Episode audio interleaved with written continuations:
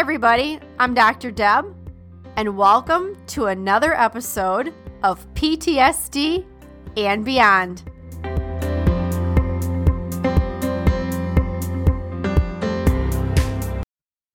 Welcome to the PTSD and Beyond podcast, where we give you insights into post traumatic stress, trauma recovery, healing, and beyond.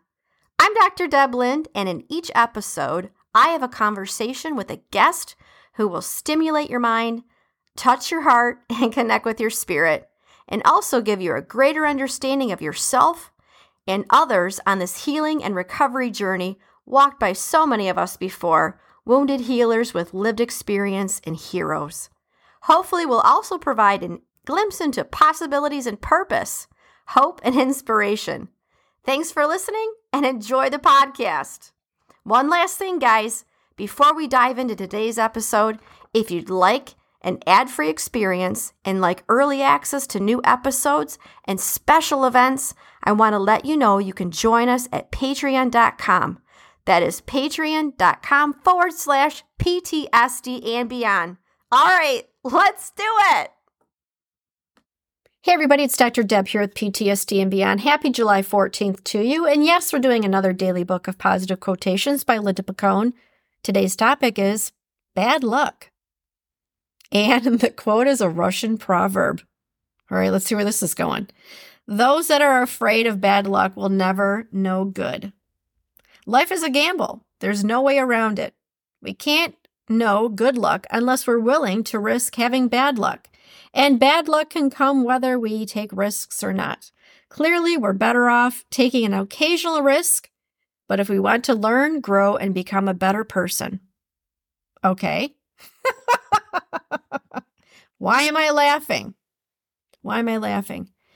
I'm laughing because I wonder if there is anything really considered bad luck. And why why I ask that question is because one of the things that I have found working with the mental health sphere is people can latch on and attach and become attached to labels. So if somebody attaches to the label of bad luck, then don't they attract always things going wrong? Because they're looking for it, right? It's part of hypervigilance. I'm always looking for it. I'm always waiting for it. I'm always anticipating. I'm expecting it. I'm expecting it. And then when it doesn't happen, then we become even more anxious and nervous and obsessed with finding it. Now, I will say there's an appreciation for when something doesn't always go right. How do we learn to how do we learn to be okay? How do we learn to feel safe even when things don't go well?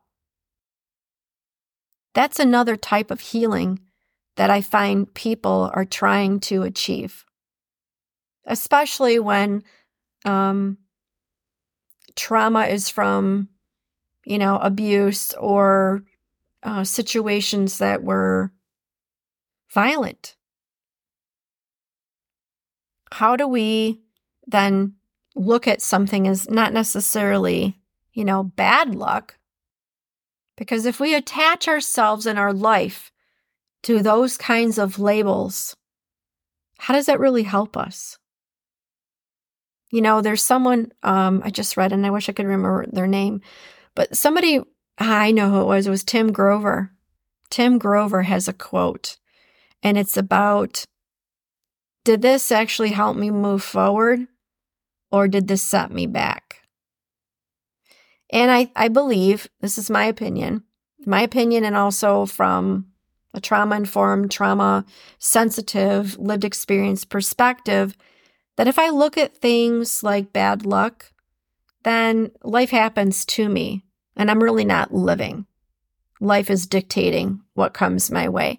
At the same time, when we experience um, hardships, then when we experience good things, there's a deeper level of appreciation.